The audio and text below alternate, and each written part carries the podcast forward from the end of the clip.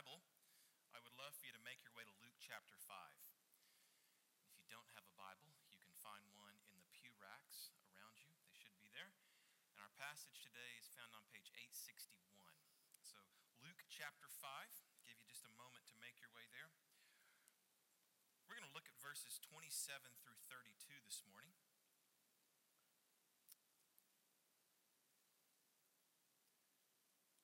Let's pray, and then we'll read God's word together. Heavenly Father, the grass withers and the flowers fade, but your word remains forever because your word is living and active and sharper than a two edged sword. Lord, our great confidence is that your word works, that it never returns void, but it accomplishes the purpose that you have sent it forth for. And so I pray this morning as we read your word, the revelation of Jesus Christ, and as your Spirit's at work, that you would do a work within us.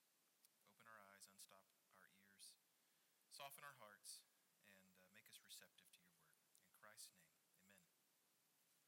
Okay, Luke, Luke 5, um, 27 through 32.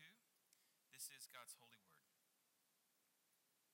After this, Jesus went out and saw a tax collector named Levi sitting at the tax booth. And he said to him, Follow me. And leaving everything, he rose and followed him. And Levi made a great feast in his house. And there was a large company of tax collectors and others reclining at table with them. And the Pharisees and their scribes grumbled at his disciples, saying, Why do you eat and drink with tax collectors and sinners? And Jesus answered them, Those who are well have no need of a physician, but those who are sick. I have not come to call the righteous, but sinners to repentance. May God write his word upon our hearts. So I want you to spend the next 30 minutes thinking about food. Some of you are probably thinking, Pastor, I do that every week during the sermon. Why is this, why is this any different? Let me clarify. Don't just think about food or think about today's lunch.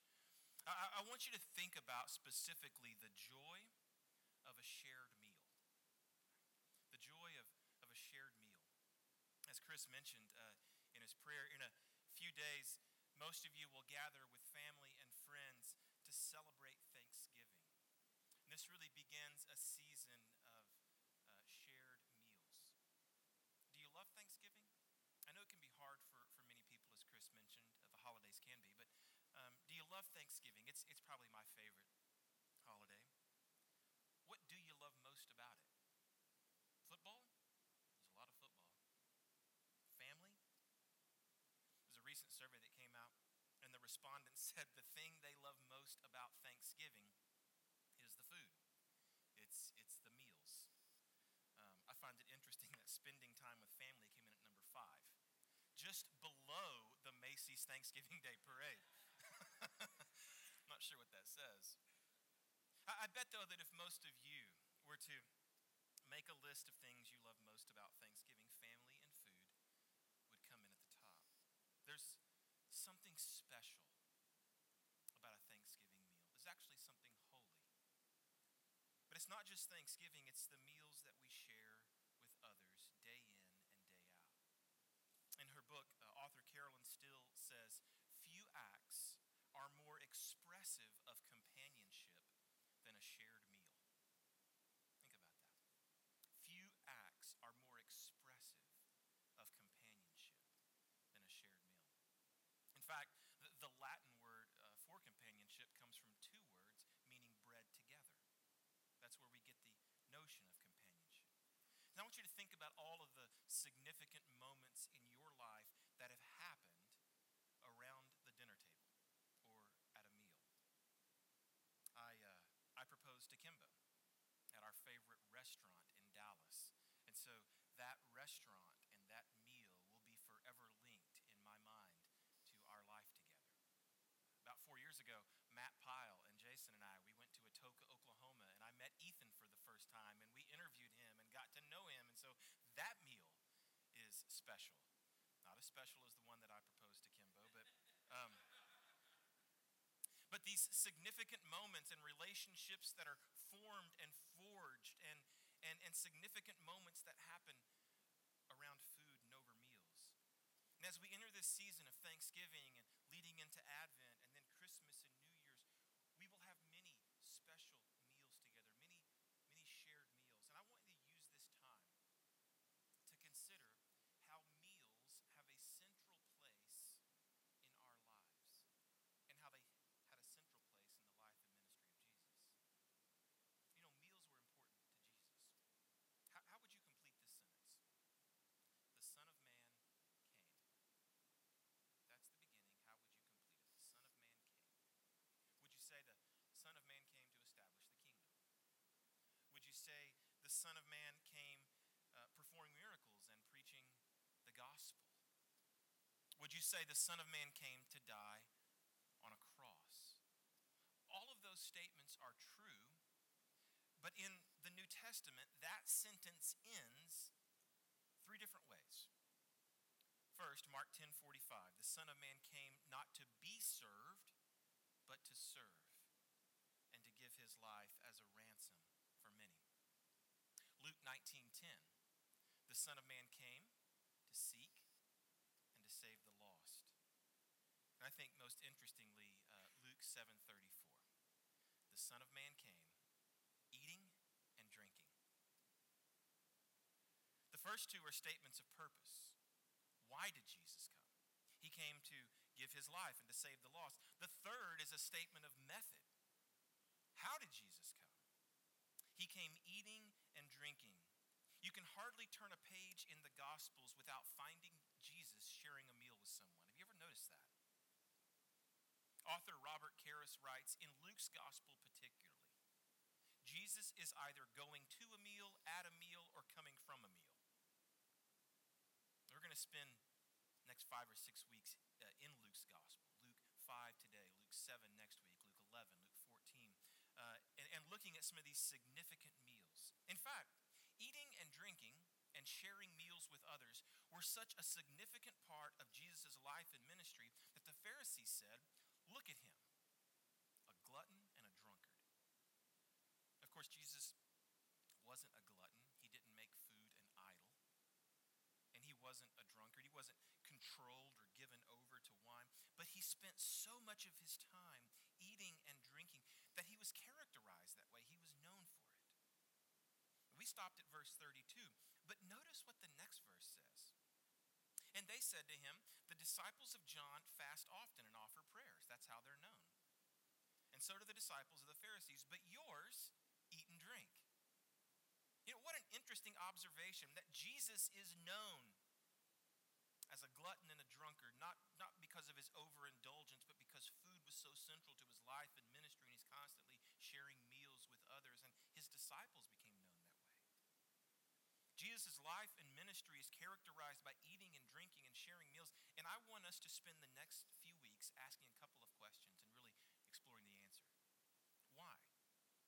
Why did Jesus choose something as ordinary as food and drink to communicate his extraordinary person and purpose? That's what he's doing many times in these meals. He's communicating that he is extraordinary through something quite ordinary. And then, what is it? What is it about a shared meal that embodies grace and the gospel and mission and community? So, the first meal that we're looking at is this meal with Levi. Levi and, and the societal riffraff. And I have uh, two main thoughts that I'd like you to consider. I want you to first consider this meal begins with a grace filled invitation. Okay? The meal begins with a grace filled invitation, but the invitation doesn't come from Levi, the eventual host, it comes from Jesus. So imagine, imagine if I said to you, I'd like to get to know you. Why don't you prepare a really nice meal at your place and invite a bunch of people over and we'll spend some time getting to know one another? I mean, that'd be odd. Text doesn't say this explicitly, but after Jesus says, Follow me, at some point Levi had to say, Hey, follow me. Let's go to my place. Levi is the one who, who hosts the meal. Levi is the one who has this feast prepared. But Jesus is the one who extends the invitation. Because this is more than an meal, it's a, it's a meal.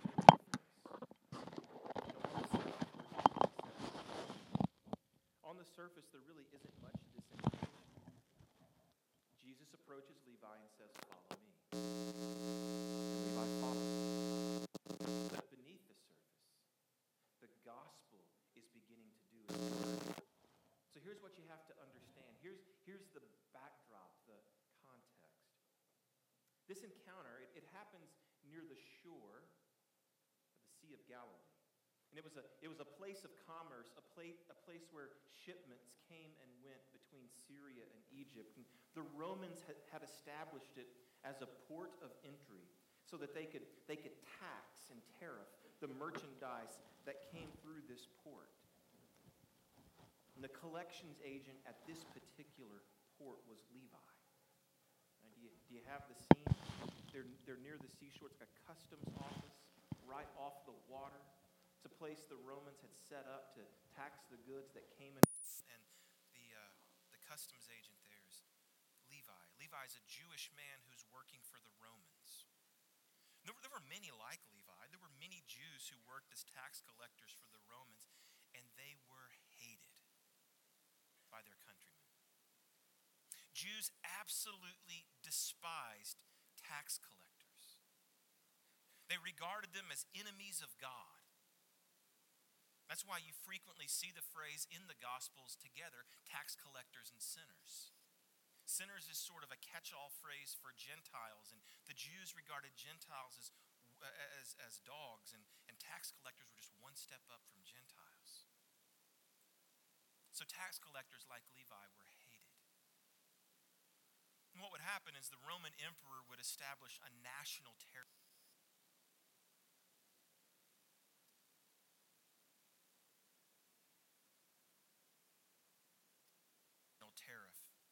And then on top of that, tax collectors were allowed to add additional taxes, of course, to line their own pockets. And so Levi was despised as a traitor because he served the Romans, and he was despised as a crook because he squeezed every coin he could from his countrymen. Without that context, without understanding who Levi is, that, that he is a Jew, but he's despised by his fellow Jews. He's a turncoat, he's a traitor, he's a crook this, this invitation, this encounter seems fairly bland, but with that context, it's absolutely remarkable that Jesus, a Jew, approaches Levi, a Jew of the most hated order. And he doesn't say in a harsh tone, you know, stop what you're doing, you traitor. And he doesn't say, you need to find a new line of work. He says, follow me. I think we miss the gracious emphasis of Jesus' invitation when we focus too much on the word follow as a command. And I've been of doing this. I even preached a sermon on this once that I wish I could take back. Um, when you preach long enough, you'll have plenty of those sermons. You're like, man, what was I thinking there? See, the word follow, it, it is in the imperative mood and it is a command, but it's not a harsh demand. So when you're reading these words, do you hear, does your ear hear Jesus saying, You, Levi, you follow me right now? Or do you hear Jesus saying, as Eugene Peterson puts it in the message, Levi, come along with me? You know, I hear the latter. I hear Jesus saying, Levi, I, I know that you are hated. And I, I know that you expect me to hate you. Perhaps you even hate yourself for what you're doing and who you've become. Well, that isn't going to stop me. Come along with me. I find it interesting that after Jesus invited Levi to, to come along with him, the next scene, the very next scene, finds them eating and drinking together. Jesus doesn't take Levi to a reserved conference room to begin an intensive discipleship course. That's not what's the heart of this invitation. The heart of this invitation is, is a welcome into an intimate, dynamic relationship. When he says follow me, is he saying, hey, follow me and be one of my disciples? Sure, that's all part of the context. But when Jesus speaks these, these gracious, grace filled words, it's an invitation into a relationship for, for Levi to truly know him and to be known by him. Where in the ancient world did people forge relationships and become known? They did so in the context of meals. When Jesus invites Levi to follow him, and the next scene finds them feasting together, they're getting to know one another. And friends, Jesus speaks the same words to you. He speaks the same words to you. He says, Come along with me. He knows all of your baggage, He knows it all. He knows all of your sins and shortcomings, and He doesn't come to you with a word of condemnation, but with a grace filled invitation. It says, You can be known. And He doesn't extend this grace filled invitation once, and then once you've followed Him, He stops inviting you every day. Every day. Jesus speaks to you and says, Come along with me. Jennifer Bigler was in the office this week and we were chatting a little bit. We had a little nice conversation. And I don't I, kind of walked in and stumbled into it and Jason and Sarah and Jennifer were talking. And Jason says, Hey, you were you were a Baptist back in the day. How many times did you rededicate your life? And I said, Oh, every summer at least, but more than likely every Sunday. And, you know, I used to I used to look at that and sort of think it was foolish, but the more I think about it, we talk about every Sunday, every day being a moment for repentance and, and, and renewed faith. Right? That we don't repent one time and then move on, but that all of life, as Luther said, is a life of repentance. That we're seeing our sin and repenting daily, and we're placing faith in Christ anew every day. And so, the idea of renewing and rededicating our walk with Christ, actually, maybe there's something to it. Not the way I did it, but there is something to it. And Jesus speaks these words to us, saying, Come along with me. And this is his invitation every day, folks. He welcomes you to know him better and to be fully known by him. And that's why, as Jason mentioned a moment ago in our welcome, that's why, that's why we never stop talking about the grace of God. That's why we never stop reminding one another about the grace of God, because that is who Jesus is and who he invites us to be a people of grace. And this grace filled invitation is the way that he comes to us. The way that he comes to Levi, knowing all of the context a hated Jew, a traitor, a crook. Jesus knows all of that. He, he, he's well acquainted with the, the backstory. That doesn't stop him. And he says, Levi, come along with me. You can be truly known and you can know me. And Jesus offers the same invitation to us. I know your sin and shortcomings. I know your baggage. I know what others think of you, maybe what you think of yourself. That's not going to stop me. It's this grace filled invitation. This, the second thought that I want you to consider is that this grace filled invitation leads to a grace filled celebration. So, so, I want you to understand what's taking place here. Um, this is more than an ordinary meal. It's more than an ordinary meal. It's more than a cheese and hors d'oeuvre mixer. This is a feast. In fact, the word that the, the, words that Luke used to describe it here in verse 29, and, and Levi made a great feast.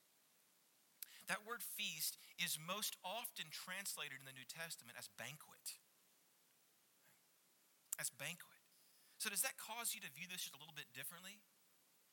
And this is not a hastily thrown together meal. This is a, a great banqueting feast. So I want you to try to imagine the scene with me, to sort of picture it in your mind's eye. Levi, he didn't have the ability to send Evites, of course. He, he the, the only way to, to invite his co-workers and colleagues, these other tax collectors, to, to invite the town's riffraff, uh, was to send out servants. As a tax collector, he would have been in a little higher tax bracket himself. He, would, uh, he was quite wealthy. And so he inevitably had a handful of servants. And he would have sent a couple of his servants out saying, I want you to get word. I want you to get word to my coworkers and colleagues and people on the margins. And I want you to invite them to this great banquet. Of course, that takes time, right? Getting word out takes time. And of course, he couldn't just place a large to go order at Charleston's, right? The, the whole thing takes time. It takes time to get word out. It, it takes time to, to prepare this feast. And so imagine it like this a couple of Levi's servants are, are going throughout the community, and they're inviting, they're inviting people to this meal, they're inviting people to this feast. At the same time, another couple of servants are, are laboring in the kitchen. And, and they're preparing this, this multi course meal. Luke calls it a great feast. Elsewhere in the New Testament, it's called a banquet, sometimes a reception. And it takes time. And so, what are Jesus and Levi doing? Well, they're, they're sharing a glass of wine and they're talking. They're getting to know one another. And perhaps while they're waiting um, and the meal's being prepared, there's a knock at the door. Levi goes to answer. Hey, Frank, so glad you could make it. Come on in. Hey, Frank, this is, uh, this is Jesus. Jesus, this is my coworker, Frank. Uh, we, he actually trained me when I was first became a tax collector. Um, but now I work at booth, booth, number seven. He works at booth 13. We don't see each other as, as much as we used to. Our, our, kids play soccer together on Sundays, so we still run into each other. But um, I'm glad you could make it, Frank. Can I, have, can I offer you a glass of wine? And they would have sit there and talked, and one by one, uh, Levi's co-workers show up. A group of despised traitors who were gathered for a banquet of grace. There's another group present as well I, I, love, I love the way the text says this. Luke, the author, calls them others, tax collectors and others. But when the Pharisees speak of them, they say tax collectors and sinners. These were Gentiles. By this time in history, the Old Testament dietary laws for Jews had been ramped up beyond belief. So, so, God established certain dietary laws in the Old Testament. But by this time, those dietary laws had been ramped up beyond belief by the Pharisees and by the Essenes. The, the list of things that you could and could not eat, the list of ways that you could and could not eat, the list of people with whom you could and could not eat were as long as the, the menu at the Cheesecake Factory. Have you seen that thing? The great American novel. It's hard to find uh, anything to eat because it's overwhelming. That, that, was, that was how eating uh, was done by these strict adherent Jews. The list of things you could and couldn't eat, and the ways that you had to go about eating, and the washing and purification, and the rituals, and the people with whom you could and couldn't eat. And here's Jesus breaking all those customs He's having a banquet with despised Jewish traitors and unclean, sinful Gentiles. And it's not a quick come and go thing. This is a meal that lasts long into the evening. They sat and they ate and they drank for hours. The setting's a celebration. What are they celebrating? Why was this meal so special? These are tax collectors. No one threw a party for them.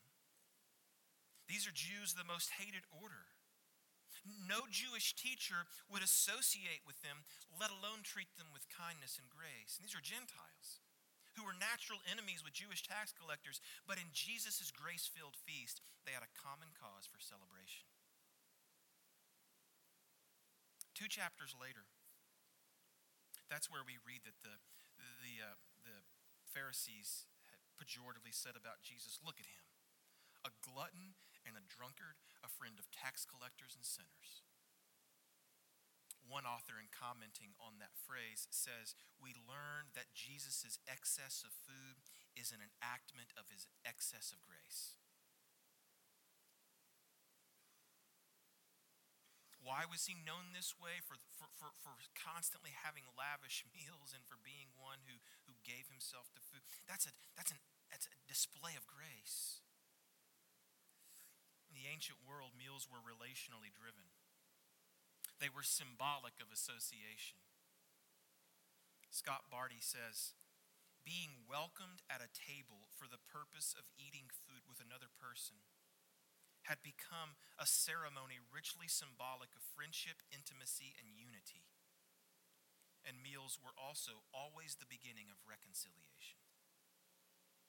The last month, uh, instead of having our, our normal Tuesday evening elder meeting, which we normally do, um, we had a working lunch up here at the church. Um, our schedules didn't permit our normal Tuesday evening monthly meeting, and so we had a working lunch, and everybody brown bagged it, the guys did, and, and we, we met for 90 minutes or so. And, and I think the guys would tell you this it wasn't really an intimate get to know you kind of meal. It was practical. We had some things to do, and so we were eating and talking between bites. But every once in a while, the elders, the elders will have this intimate meal together with our wives. The last dinner was hosted by Bruce and Jean Ann, and we ate great food. We drank great wine. And after dinner, the guys at least smoked great cigars. And, and we talked late into the evening. That's the kind of meals that Jesus participated in. Not these you don't you don't see Jesus having working lunches.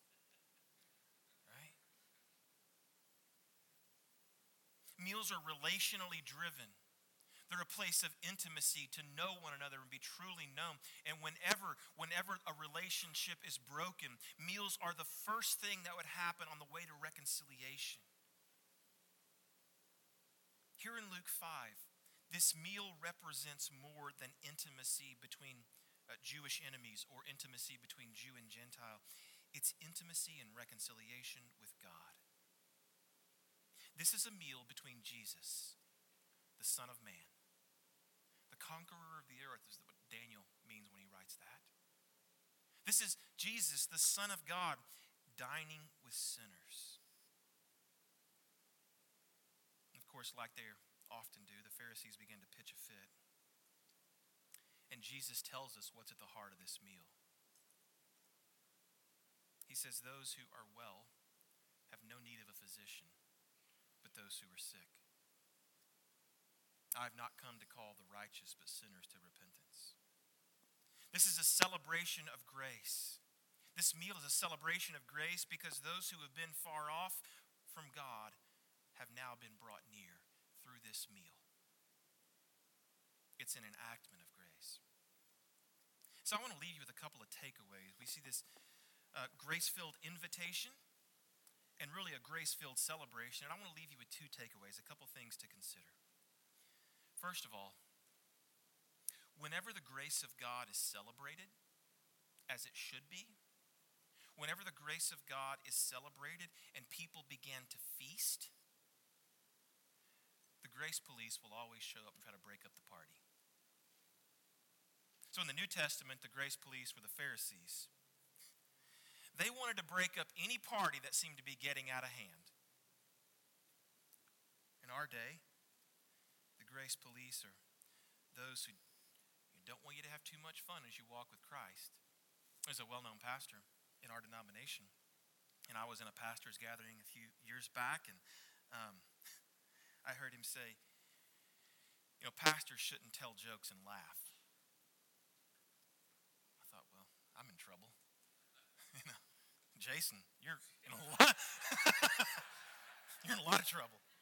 He says, this is serious business we're about, men. Life and death, heaven and hell. Granted, it is.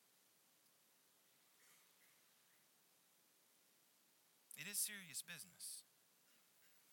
The grace police don't want you to have too much fun as you walk with Christ, or don't want you to, to throw a party for sinners that might be misconstrued as worldly, or they'll regularly say, hey, grace, grace is good and all, but there's always a but. You know, grace police can sniff out a party from a mile away.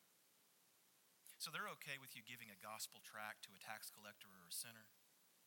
They're okay with you inviting them to an evangelistic rally, but they're not okay with you relationally binding yourself to sinners. That's what a meal does, at least in the New Testament. It's, it's binding yourself in deep association with others, to spend real time with them, to be known, and to get to know them. And so don't be a grace police. You know, if you are, You'll find yourself on the outside going hungry, while Jesus is on the inside feasting with those who long for and appreciate his grace. It's a lonely place to be. So the first, the first takeaway is whenever the grace of God is made much of and celebrated, as it always should be, and whenever, whenever good Christian people associate themselves with those on the margins or on the outside, there will always be those who criticize. There will always be those who, uh, in, because they think you should reject others, will reject you. Don't approach it that way. Here's the second takeaway. The second takeaway is just an invitation. Come to the table. Come to the table with Jesus. Are, are you a mess? Then you're invited. Tim Chester, uh, he's the author of a book, A Meal with Jesus, where I've, I've gotten uh, some of the thoughts for this sermon series. He writes, When Jesus eats with Levi, the message is clear. Now, some people don't like the message, but the message is clear. Jesus has come for losers, people on the margins, people who made a mess of their lives, people who are ordinary. In other words, Jesus has come for you. He's come for you. The only people left out are those who don't think they need God, the self righteous and the self important. But if you know that you are unrighteous, then there's a place at the table for you because Jesus tells us clearly that he came for the unrighteous. Jesus came to share a meal of grace with you so that you would know him and be truly known. This meal we celebrated about every other week, it's Jesus giving us himself living water, blood red wine, fleshly bread and the grace of the Father. That's what we get when we eat with Jesus. Let's, let's thank Him for that. Heavenly Father, we are thankful that you uh, saw fit not to leave us in our need, but to send your Son, your only begotten Son. And, and that same passage says that G, John 3 Jesus did not come into the world to condemn the, but the world through him might be saved. And he came to seek and to save the lost, Jesus did, but he came eating and drinking to be known and knowing others. To associate, to associate with people like us. And we're thankful. We're thankful for that. And let us, Lord, let us uh, come to Christ every day, wanting to, to dine with him, to truly know him, and be known more fully by him to, to celebrate with him the riches of his grace. And then, Lord, to celebrate with others, that this party would extend to others. And forgive us, Lord, forgive us if we ever become guilty of approaching people like the Pharisees did. Lord, let us let us be welcome. Let our arms and invitation extend as wide as Jesus's. And Lord, let us be mindful and thoughtful as, as we uh, gather tonight for this supper together with our, our church friends and family. And then as we uh, will gather on Thursday with family and friends and, and have a great Thanksgiving meal, and then really meal after meal for the next five weeks. Um, all, the, all the feasts that we will have. As we, as we go through those routines and do those things and, and really enjoy the company that you've given to us, would we look just to the, to the moment, but even beyond the moment, to see riches of your grace, the riches of your grace that we see in these meals. So, Lord, do that spiritual work, something extraordinary through something quite ordinary like eating. We ask all this in the name of Christ. Amen.